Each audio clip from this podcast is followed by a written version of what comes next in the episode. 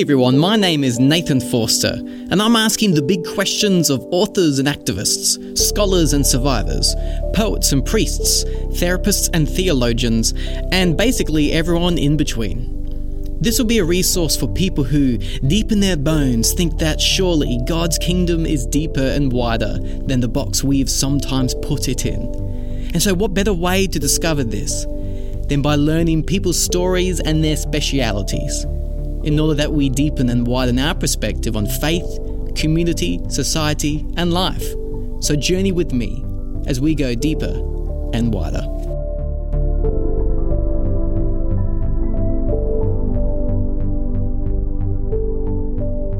Any good scholar of the New Testament will tell you that around the time of Jesus, there was an expectation in the air from the Jewish people longing for someone that they called their Messiah, their liberator, a person who would come and set them free from the rule of the Roman Empire and establish God's kingdom through them to rule over all the nations. And part of this expectation was that when this Messiah this liberator, this leader to come, that he would come to overthrow the Roman Empire and establish God's kingdom through a violent overthrow of Rome. In other words, there would be blood and their enemies would pay. So then along comes Jesus, doing miracles, challenging the religious and political structures of his day, and in all ways declaring in word and deed that he is the Messiah, the liberator, their ruler. But with one major difference. Instead of using violence to overthrow Rome, he acts as a non violent Messiah and says that it is love, including enemy love, that will defeat Rome and all the powers of evil. And when he calls people to join him, he doesn't tell them to pick up their sword, but to love their enemies. And I quote from Jesus himself You have heard that it was said, Love your neighbor and hate your enemy. But I tell you, love your enemies and pray for those who persecute you. This would have been a staggering claim. And guess what? Today, it still is. It's so staggering that we struggle to take it in. And it raises many questions for followers of Jesus today. What are we to make of Jesus' commands to love our enemies? And what implications does that have for us as Christians? And so today we're going to have a conversation that tackles some of the big questions when it comes to the non violence of Jesus and its implication for his followers. In doing so, we're going to hear from Jared McKenna. Pastor and author Brian Zahnd says this of Jared McKenna that, and I quote, he has the keen mind of a theologian, the warm heart of a pastor, and the dauntless courage of an activist. And as a skilled communicator, all three of these attributes are evident as he seeks to form people in Christ like peacemaking. I have the highest respect for Jared McKenna and his work. That's what Brian Zahnd, says of our guests today. Jared's non-violent activism has twice been awarded the Quakers Donald Groom Peace Fellowship. He is the founding CEO of Common Grace, which is a movement of over 45,000 Christians in Australia working for beauty, generosity, and justice in the public square. He is also the co initiator of Love Makes a Way for refugees, which has become the largest faith based civil disobedience movement in Australia's history.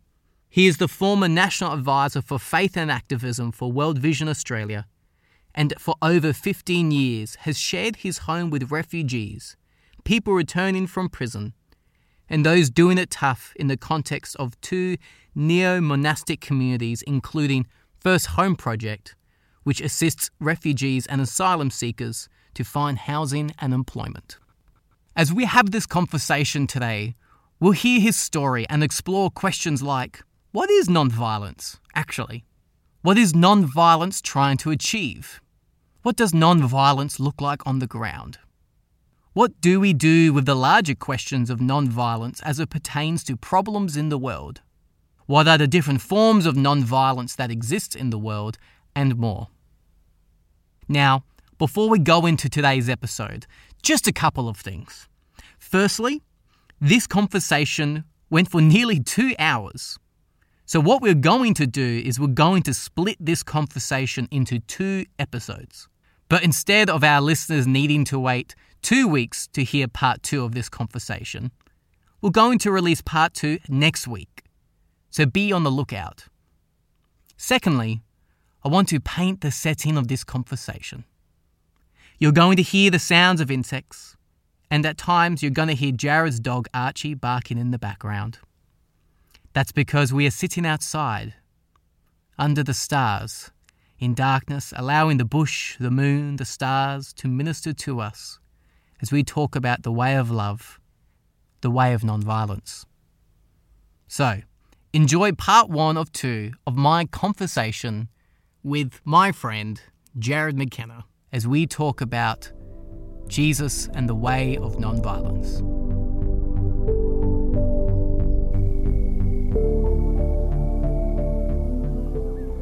So tell our listeners about yourself. What's your faith journey? nice, easy one to start with. well, it's, I mean, it's funny, Nath, like being out underneath the stars. Stars are actually really important Yeah. to me. Um, apparently, as a kid, I wouldn't go to sleep unless mum and dad took me outside uh, to say "No Night Moon." Did you see that shooting star? No, I missed it. Ah, Um, man. to say "No Night Moon, No Night Stars," and apparently um, that's where my first uh, protesting started. Was Wow.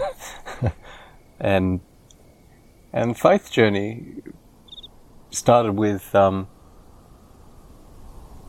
there's not many clouds tonight, but um, you know when there was clouds and you couldn't see the stars, talking about what's there, even though you can't see it, and you can still say goodnight to the moon and stars, even though you can't see them, wow. um, and that they're still there, even though some things get in the way. And Nath, I reckon there's something about um, Faye and Bernie McKenna and being held in their arms while standing on Noongar Budja, um, Noongar land, where where I've grown up, and my dad migrated to, and my mum migrated to um, from the other side of this vast continent. That um, that safe embrace of being in my parents' arms while looking up at the stars, and that sense of wonder. Um, if people aren't listening to this while driving, and if it is night time, there are some conversations that I think happen better underneath the stars. You know, these these ancient lights of um, that have travelled so far, and and what it is to find ourselves as a very fragile and small part of the dance of all of life, mm. and yet being held as precious and sacred. And hmm. my faith journey has been connecting as a child while being held in the arms of loving parents hmm. um, close to the heartbeat of of someone bigger than myself and Yes. connecting that feeling of intimacy and vulnerability and vastness and wonder. Mm. Um, and there's a very, like, you, you know, they, they talk about um, the, the Hebrew word for fear. Can also be translated awe. Yes, that's right. Um, it's the fear of God Yeah. is the beginning of wisdom. Uh, and look, I can understand some people's life experience how that can be heard in ways that are pretty terrifying. Um, and yet, what it is to be held in ways that you're you're loved Yes. and full of awe, and to look up at the stars and uh, and to know that wonder, awe Mm. of God is the beginning of wisdom Yes. and um, as a as a kid with dyslexia and ADD who uh, was bright but did incredibly poor at school, um, a deep sense of there was something wrong Mm. with me, uh, dear.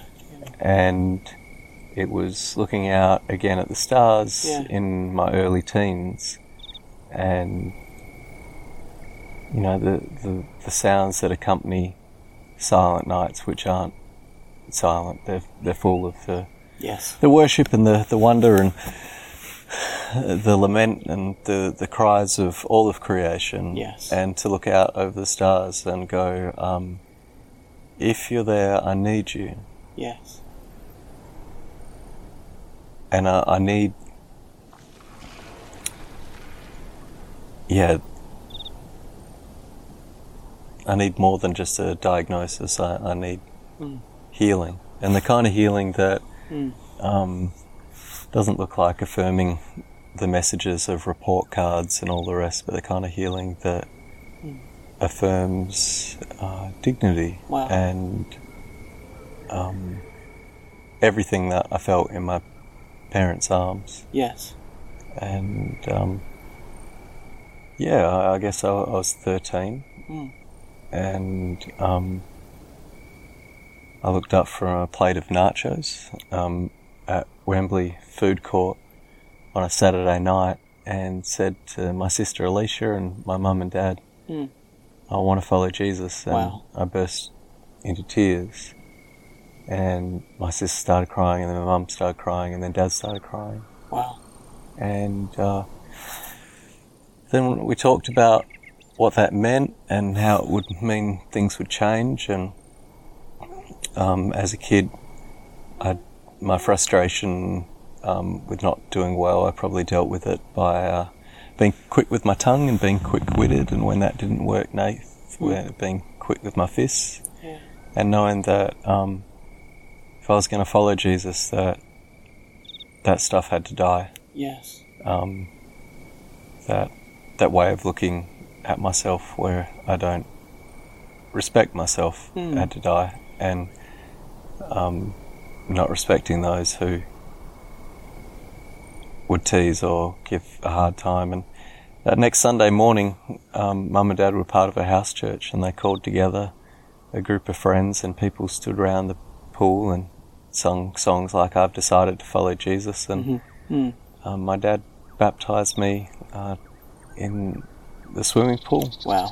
as people sang No Turning Back. And um, I have been on that journey of Mm. Trying to trying to practice the love that I feel in the silence Yes. that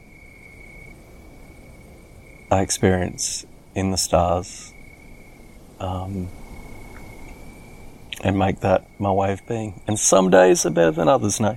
Mm. What about your journey towards non-violence? Yeah, that's fine. Like, I can't separate the two Hmm. Yes. at all. Like to say Jesus for me. Um, I have a mate, Muhammad Dugli, and when I, I used to head up something called Together for Humanity, which Hmm. was started by Rabbi Zalman Kastel and um, Red Zalman. He uh, he and I would run these workshops together, and we were running workshops in the Northern Territory.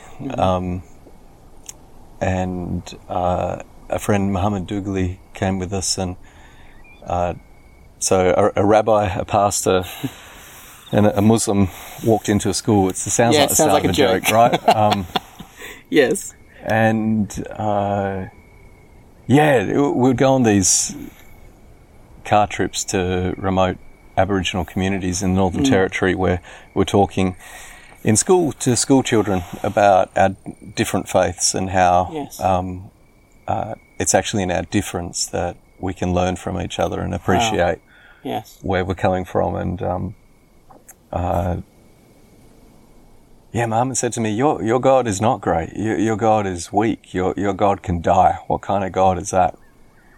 Um, and it's a really good point. Like it's a what what he what he was pointing out very clearly, and you know, spending the last eight years of my life living daily with um, friends who um, are Muslim uh, and, and sharing my home with, with friends who are Muslim, um, it's very clear to them to open up the Gospels and to to call on the name of Jesus means that you're dealing with a God whose greatness is the kind of love you see at Calvary Yes. and we try and turn that into something that's merely spiritual. Uh, I heard it at um, uh, a Christian primary school's uh, recital recently, and um, "My kingdom is not in this world," which is such a shocking translation. Yes, it is a shocking translation. Um, my kingdom is not like this world or um, of this world, of the same substance, of the same kind, but it's certainly in. Um, it's for this world. yeah, totally. Yeah, and whenever we we see love, wherever we see Mm. mercy and compassion, we see um, God's kingdom. And uh, um, I think if if more Christians uh, spent time with the cross, isn't merely the way that um, God deals with sin, but is actually the way that we're delivered from sin. Wow. Um, the kind of power we see in Jesus is a power that in the 20th century has been referred to as non-violence um, in terms of like social change theory. And in the 21st century, I think we need to ask questions of whether that's still helpful. Sure. Yeah. Um, I think it's much more like uh, trans violence, or it, it's um, it's a transformation of Mm. That stuff, not the avoidance of that stuff. And that, that's why, in terms of nonviolent theory, you, you write it without a hyphen. Um, so it's it's one word. So you know, with a hyphen, it's like a crime, like a non-violent crime is a crime like um, you know theft, where somebody hasn't been held up by gunpoint. Sure. Uh, but non-violence is actually it's a it's a way of naming that love that you feel when you look at the stars. Yes. Um, it's uh, um, so maybe it's appropriate to talk about non in terms of like an apophatic spirituality Hmm. Yeah, that sure. it's um, it's uh, to name it in the positive love we, we risk uh, limiting it um, but to, to name it as the opposite of uh, of all that you know dehumanizes and demonizes and destroys and diminishes um, that which is of God, that which is the image of God. Um, and it is one of my heroes who um, I had the incredible privilege of running workshops with Reverend Jim Lawson. Would talk about that uh, nonviolence is a power. Um, and so something of my journey has been trying to connect the reality that to call on the name of Jesus is to say about God that God is love Yes. and the kind of love that we see at Calvary and the kind of love that has conquered the grave Mm. and the kind of love that longs to live in us. Yes. I guess in a way that's why we can't have that one question which talks about your journey with Jesus and then your journey towards non-violence because to understand Jesus is to understand the way of love, which is Nice. a no, non-violent way. Yeah, and that's uh, like I love that you talk about faith not in a box, but um, faith as um, your vision, how, how you see Yes. things, and um, uh, to spend time with Jesus, you need to come up with a way of talking about how he fights without harming. Mm. Um, and so maybe like Oscar Romero, we could talk about the violence of love, um, but a love that does not harm, that heals. Yes. Um, but it's to it's to approach a, a poetry to talk about that way, which is it's not passivity, but nor is it becoming like that which we hate, Mm. and it's it's this creative force that we see in every interaction in Jesus' life. Like there, Yes. there is a um, people who don't think Jesus is funny. I have a hard time listening to their preaching because what Jesus does with power dynamics and the Mm, different kind of power that he operates. Like think of any story Yes. you know about Jesus, and there's there's a mischief. There's a There is. um, there's a larrikindness. Yes. Um, uh, and in terms of the Holy Spirit's work in our life, that's Mm. been my experience as, as well. Yes. Yes. Wow. So what is nonviolence actually? Because, yeah, how would you describe it? Yeah. I love that the Gospels don't use that term. Um, and in fact, uh, many people would jump into like Paul's writing and talk about, or, or the, you know, uh, Apostle John and talk about love. Um, but in the synoptics, you're much more likely to have talk of the cross, what it is to take up your cross Yes. and that Jesus sets his face like flint. Um, and w- we can be quick to pick up that Jesus calls us to something other than the zealot option, Mm. and miss that Jesus also calls us out of the the Sadducees and um, the Herodian option of compromising with coercive, corrupt Mm. political and economic powers Yes. and if you have one without the other, um, uh, you can end up shaking your fist or wagging a finger at revolutionaries um, and calling them to a kind of passivity, uh, or sh- shaking your fist at um, those who have compromised with the system without embodying something Mm. different. Um, but nonviolence in it itself um, is often the term that's used uh, in the English speaking world uh, for the tradition that uh, Gandhi in particular popularized with his um, cocktail of taking uh, Tolstoy and um, Thoreau and the Bhagavad Gita and um, the Sermon on the Mount, and Yes. he, he ran a competition, and actually he let his nephew win it. It was a competition run in his newspaper, which I, you know, you're not supposed to allow family members to win prizes, right? okay. Isn't that a bit? But the the term that so passive resistance is Sure. the term that um, Tolstoy Sure. was using at the time Yes. um, and it didn't capture what Gandhi saw in the Sermon on the Mount. Yes. And so his nephew's suggestion was Satyagraha, and Satyagraha um, translates as truth or soul, force or strength. Yes. So it's truth force or truth strength or soul force or soul strength, and that was a term that was um, that was used. Uh,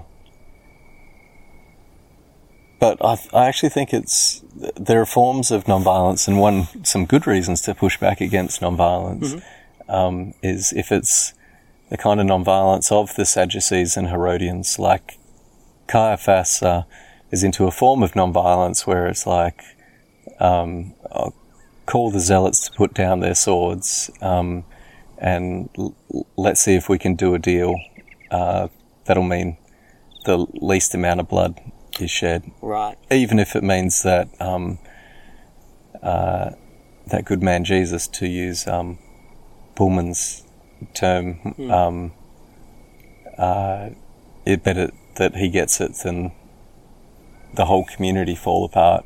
Yeah. Um, interesting. and instead a, a non-violence that is actually uh, n- naming a mystery, which is that power, which is not becoming like your oppressor, but um, actually frees us from oppression. That's much harder. And uh, I mean, my first non-violent direct action was in 2002 in October, Pine Gap. US military base, 20 k's outside of Alice Springs in Australia, and Yep. you know, it's it's after dozens and dozens and dozens of different actions over the years um, that you're you're experimenting with a power, hmm. mu- much like electricity, Yeah. um, and yeah, some of the saddest things for me is that you know being paid by Greenpeace to train their activists hmm. in what Jesus teaches and seeking to teach it in the hmm. church where there's sometimes so much resistance to it. Nath. Interesting, isn't it? I think you've alluded to some of the different ways, or some of the different forms of non-violence that exists in the world. So different, different groups, different traditions, and you have alluded to as well about what makes Jesus somewhat different. Is there anything else you would like to say about that? What makes Jesus his way of doing non, oh, his way of being, I guess we should say, which is the way of love, which is different from perhaps someone like a Gandhi or someone like a. I'm not sure if you've got any other particular theories in mind. What what makes Sure, I mean, distinct? it's, you know, you could talk about Badshah Khan or Vandana Shiva, Hmm. our own Josephine Valentine or um, Vincent Lingiari. so these are different forms of Uh, th- these are, are different heroes um, Hmm. of, you know, the, the Ella Bakers, the um, Bayard Rustins, the, these great leaders of Hmm. This uh, um, alternative form of power, Hmm. um, the, the practice of democracy. I mean, w- one of the things that makes Jesus, th- there are other Hmm. um, uh, forms of Jewish nonviolent protest um, just prior to to Jesus as well. But one of the things that makes it so unique about Jesus is that he insists that it's the way. Uh, like to to jump into um, John's Gospel, which might be a strange thing to do for some if talking about um, the historical case, but it's very clear for the early church community reflecting on um, Christ's life this side of the resurrection that um, this way of nonviolence is Jesus and he is the way and the truth and the life. Hmm. And there is there is no way to the mystery hmm. of who God is other than through hmm.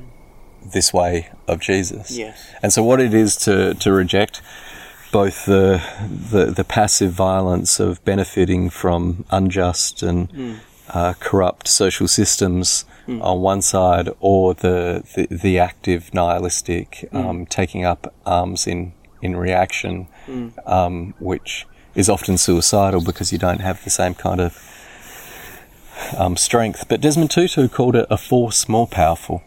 And you know, Tutu he he um, thought there was a place for uh, not just war but just revolution. yeah, that's Um, interesting. Yeah, And uh, instead of this being about moralizing games of um, is violence right or is violence wrong, um, his much more interesting question of what is this force more powerful? Or um, Reverend Lawson told me that Martin Luther King's first question, and um, Reverend Jim Lawson trained Martin Luther King. wow. And Dr. King's first question is, uh, what about power? Like King's interest wasn't some kind of moral purity.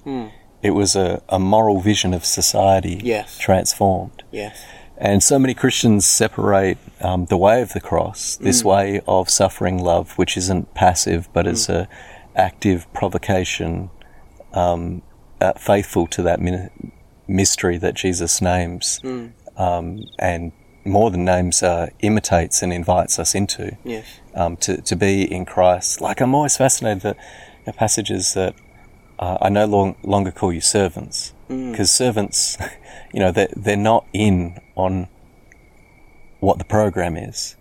Here, here's the program, so now you're friends. You, Yes. you, you share in this way that is neither becoming like Rome, uh, nor benefiting from Rome, n- nor nihilistically giving up that there must be, let's push hope of a world transformed into once we die. But what it is to be prepared to die but never kill. Yeah. Yeah. I mean, I, Nath, I, f- I constantly find it fascinating what Christians take literally and what they take metaphorically, and Yes. um, it, you know, you know. we will be. We'll, we'll believe a literal seven days creation, but we won't take. So take up your cross is always left as a metaphor, yes. and um, for some of us, you know, it's a um, crude kind of metaphor that we don't know what to do with, and for some of us, it's a sophisticated metaphor about holding tensions of, you know, um, taking part in systems that we're not completely comfortable with, and yet seeking to hold on to our ideals, and um, all that stuff seems pretty abstracted away from what Jesus is talking about. Yes. Like, um, uh, what's this way of revolution that might actually get you killed, yes. but where you refuse to kill? Yes. Wow. So Daniel Berrigan said, like, if uh, actually it's Philip Berrigan, his brother. He said, if you're going to follow Jesus, you better look good on wood. Wow. Yes. Like, what if crucifixion actually means crucifixion? Mm. Mm. Um, but if if we're honest, most people want the kingdom without the way of the cross, Wow. or they want the cross as a mechanism, not the way our Messiah conquers. Yes. So a mechanism for my forgiveness, for my salvation. But the way that we get in is the way that we go on. That's Yes. how Wimber talked about it, and I think he's right. Yes. Um, we've got to be able to connect that the gentleness of the Holy Spirit, which is a power to transform life, Mm. is the power we're invited to practice. Yes. I think you alluded to it before that this is a way. So in that sense, what is what is this way trying to achieve? What's what's the end goal of living a life of love that we've often dubbed as a way of non-violence? Yeah, like if that is going to be a way of describing this power, um, the to to lose the kingdom from any talk of the cross um, is to lose the ends of which the cross is the means. Um, but in another sense, like it- you know, it's again, it's a poetry that only makes sense when you spend time in the silence with the stars. Like the the cross is the kingdom. You Yes. you want to see what the world transformed Mm. looked like. Um, look at Jesus hanging on a Yes. on a cross. Yes. So I mean the um the ends, the goal, the telos of everything is um what Paul puts it, the kingdom of God is justice and peace and joy in the Holy Spirit. Mm. Not a matter of games about dietary requirements and in and out of Yes. who can you eat with and who you can't. And we we've missed it with religious ridiculousness Yes. Yes. um, to try and draw really firm lines. And Paul's like, it's justice and peace and joy in the Holy Spirit. yes. So I don't trust people that have no joy. Um, I some of the most joyful people I know live with a deep sense of grief. I, I just lost uh, one of my mentors, Rev. Garlett, is how we're referring to him in Yeah. Sorry Business instead of using um, his other names. And he was so acquainted with the grief of his own people and their oppression, um, the reality of deaths in custody for Aboriginal people, um, the reality of, of poverty and addiction. Uh, and yet he was f- filled with so much joy. Wow. And yet his whole life longed for a justice which healed. Yes. while you know you and I we know some Christians and when they talk about justice it doesn't sound much like Jesus like what type of justice are we talking about? it's um it's retributive, it's punitive, it's Yeah. um, it's revenge dressed up as ideals. Yes, wow. Yes. Goodness. Goodness gracious, it is. So for the telos, the end goal of history of that of a world made right, of that of justice, of that of, as I think we've said before in previous conversations, that of the beloved community, Yeah, the way, the means, so to speak, is, is the way of love. Yeah. And and we, I'm just choosing to use the word non-justice for the, I mean, Yeah. non-violence, Yeah, say, yeah. for the sake of it, um, the discussion. But certainly, the way of love, the way of non-violence is really, what we're talking about is how does God save? yes, yes, yes, Like, at its core. yeah, At and its core. um, uh, i- is the cross what where? Does Jesus' cross give us the power to take up our cross or avoid our cross? Wow, wow. And that's the challenging question, isn't it? It's the question we must face as well. or not, man? I mean, so many of us like just Yeah, just don't, right? And and that's what I, give us the like, faith statement that in- in so many- assent to, but not yeah, practice. totally. like, and the, you know, in, um, in the climate justice movement Mm. or in uh, the Love Makes a Way movement, Yes. I, I'm disturbed by people who talk about Mm. nonviolent purity too much instead of talking about the reality of children in detention. Yes. Like, if your concern is for your innocence Mm. um, or your ideological purity, and Mm. it's not for those who are suffering, I, don't, I don't know what you're talking about. Gi- give me, Mm. give me somebody who um, is actually willing to do something drastic Mm. to see people set free, Yes. and they're easier to actually train Mm. in this way than somebody who cares more for how clean their hands are or how Yeah, it's well, perceived or how I, you know I think that's why half of Jesus's disciples are zealots Yeah. Right. Yes. um, and the other half Mm. are those who are exploiting Mm. their sisters and brothers to make a buck from Yeah. The Rome. occupation. Yeah. Yeah. Yeah. Yeah. That's it. Wow. And he call and, and and that's also the grace of God as well that He calls both groups unto a different way of living, moving, having our being, which would yeah be a call for repentance as well. Like even as you were speaking, then I was like, "Oh, I can be that person. I can be the the the one who goes, oh, are they acting in non-violent ways in those protests or in X, Y, Z? Whereas I should be more concerned of like, what are they trying? What what's what are they trying to achieve here? What's and that's not to say we don't have questions about how we the means, of course, but um, but these questions shouldn't ever be abstract Mm. yes, like yes, and that's and that's my point. Yes, yeah, like to, to bring it back to what we experience in prayer, mm, which, you know, um, that's what I'm talking about Yes. when I talk about spending time with the stars. Like, um, it's that intimacy actually mobilized mm, for movements to change the world. yes, And it, I mean, it works. Like in 1989 Hmm. alone, you had 14 nonviolent revolutions around the world, Hmm. um, 13 of which were successful, 12 of which maintained their nonviolence Wow. and um, included 1.6 billion people in Wow. the world involved. And Wow. it wasn't out of a sense of ideological purity Yes. or um, uh, Jesus is Lord. Mm. It's that this is what is effective. We don't have the tanks. Mm. Um, we can't pay these corrupt systems more than Mm, the corruption is actually working. Yes. What we're left with is working out a different kind of power. Mm. And so, you know, it's a reality of. Um, I ran my first workshop Mm. on nonviolent social change in 2002. Yes. Wow. Um, and you know, p- particularly while running empowering peacemakers in your community, we ran thousands workshops with thousands and thousands of people each year, Mm. and sometimes it's Christians who are the most like ideologically committed Yeah. to nonviolence can't work. Yes. like, what about Hitler? What about? It's like, well, let's talk about history. Let's talk about Hmm. the reality that the most effective resistance to the Nazis was in Denmark, where more Jews' lives were saved Hmm. Wow. than any other place.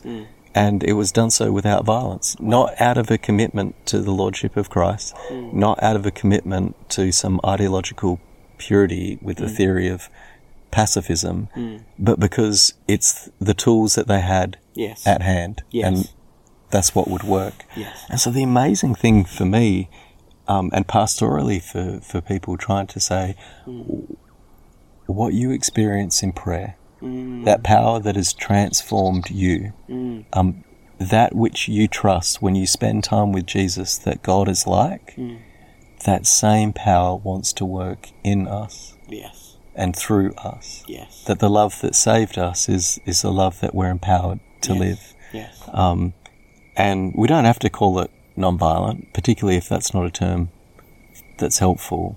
But we just need to realize it, it means mm. renouncing all forms of dehumanization, mm. demonization, mm. denigration, destruction of another. Yes. Yes. And on the other side of that, when we're left going, well, if if greatness isn't those things, well, what's greatness if it's not coercive power? That's a beautiful question. That is. My goodness. Wow. On a more practical level, and let me preface this with telling you a little bit of a, a story, perhaps. um, and then I'll like, and then I'll lead into the question just to set the tone. So, for example, where I work, um, there can often be a lot of violence Yeah. with the particular uh, people I work with. And one thing that we've been taught is that of restraint. And I, I'm curious that as kind of the tone of where I'm going with this question. What does non-violent look like on the ground in situations like that? Like, Yeah. I guess he- here's here's another spin on what I'm trying to get at here. Um, is non-violence synonymous with non-physicality, or is there a way we can use our bodies differently? And even if you can perhaps even play with the example of restraint, like is restraint violence, or is it something else? Yeah, I'm sure. curious. Yeah, like wh- how do we use our bodies differently, like on the ground, and Yeah, in, yeah. in these ways? Yeah, I mean, um, there, there are so many like beautiful examples, and that's where the non actually becomes completely unhelpful. Yes. Uh, because we're not talking about not doing something. yes. Uh, yes. we're, we're talking about what it is to take the creative initiative that's faithful, Mm. that speaks to um, how the world has been transformed. yes. So to to think about it instead around like l- literally name any interaction Jesus has Hmm. With someone in the Gospels, and let's open it up practically in terms of what Yeah. it looks like there. Yeah, So name an interaction Jesus has with someone, and we'll open it up. The temple scene is a classic example. Or, Sure. Or um, Yeah. So Yeah, let's start uh, there. Um, whether we're in the Synoptics um, or whether in John 2 Mm-hmm. um, so I mean the physicality of, of Mm. making a whip. So it's clearly premeditated. Mm. Uh, or in Mark's gospel, there is a clear indication that you know um, right in Palm Sunday, Yes. Mm. Hosanna, Hosanna, Jesus goes to the temple, cases the joint, then comes back on Holy Monday. yeah. Wow. And I would love to see during Holy Week more time spent on Holy Monday. Imagine if um, uh, Christians, in the in the same way that um, you know during Holy Week they they might um, uh, you know uh, fast on Friday or um, uh, remember communion on on Thursday. That on Monday Christians took part in nonviolent direct action Yeah. like in, yeah, in yeah. faithfulness to and we did that in the um, second ever love makes a way action and love makes a way Yeah, right, ended up okay. becoming the the largest faith-based non-violent direct action movement in australia's history Yes. Yes. and um, uh, with Jesus in the temple, it's clearly premeditated, which is really Mm. important. So this isn't an accident. This isn't Jesus kind of going, um, you know what, I've had enough, and Yeah. I know this is bad timing It with it being actually Passover Yes, and yes. all the Roman military in town because they're really nervous about Mm. our festival to a God who hears the cries of the oppressed and Mm. they're expecting uprising at this time, but actually I've lost my temper and Mm. here's a little bit of violence. Mm-hmm. But it, this is premeditated prophetic action, which isn't about Mm. cleansing the temple, quote unquote, but um, is uh, about enacting God's judgment Yeah. in such a way that Yes. speaks to the reality of the situation. Mm, so absolutely. what it is to, to go in, Mm. um, to turn over tables and people are like, oh, well, is that violent? The question is not like, is it violent? Mm. Who, who does it harm? Like who do, like the, what about the animals? The, the whip is to drive out an animal. Yes. Like, um, Yes. what Walter Wink talks about in Engaging the Powers, that this is the first act Mm. of animal liberation recorded in history. I love that. that, you know, the animals are there to Yes. be sacrificed, Nate, Yes. right? yeah, Like yeah, the- totally, yeah. Temples, yeah, absolutely. Mm. So, in terms of Jesus's quote unquote violent action, Mm. I, I think it's actually a supreme example of like premeditated, Yes. non-violent, prophetic action Yes. where um, uh, th- there is a sense of, um, you know, street theatre. Yeah, of, totally. In the same way that in the Love Makes Way movement, we had a dress code. So those who had collars, you wore them. For those of us who are from traditions where we don't have the fancy get up, um, uh, it was wearing uh, business wear. It's because we're engaging in an action where it's to be perceived in a certain way. That this isn't um, play acting, Yes. um, uh, but it is non-theatrical performance art, Yes, yes. and uh, we're enacting a, a truth. So whether it's you know um, uh, nuns and priests and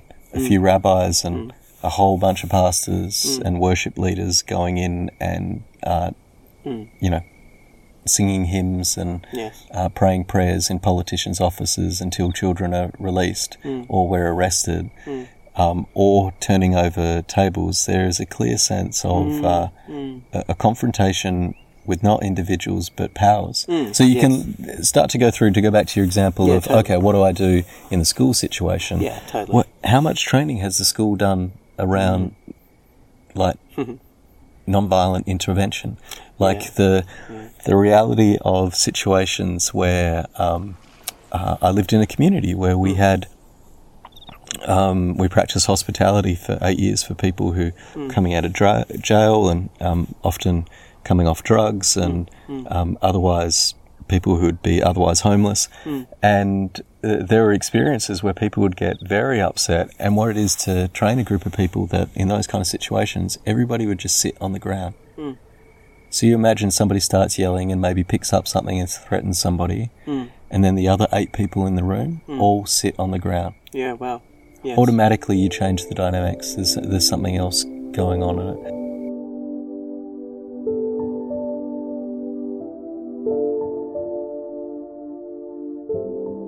Well, that was part one of two of my conversation with my friend Jarrod McKenna. Between now and next week, make sure you follow Jarrod on Facebook by finding him under his name, Jarrod McKenna, or on Twitter and Instagram at Jarrod McKenna, all one word. Also, listen to his own podcast, Inverse Podcast, where him and his mate Drew Hart explores ways the Bible can turn the world upside down. And we'll see you again one week from now, where we will launch into part two of this conversation with Jarrod McKenna as we talk about the way of love done in non-violence. That's it for this episode of Deeper and Wider. If you like what you heard, then please rate this episode on your podcast provider and share with your friends. To follow my work, then find me on Facebook at www.facebook.com slash nathan.forster or find me on either Twitter or Instagram at Nathan underscore Forster. Deeper and Wider is part of the Expansive Faith Network. To see more content like this podcast or to support our work, head over to expansivefaith.com. Until then, keep on seeking and go deeper and wider.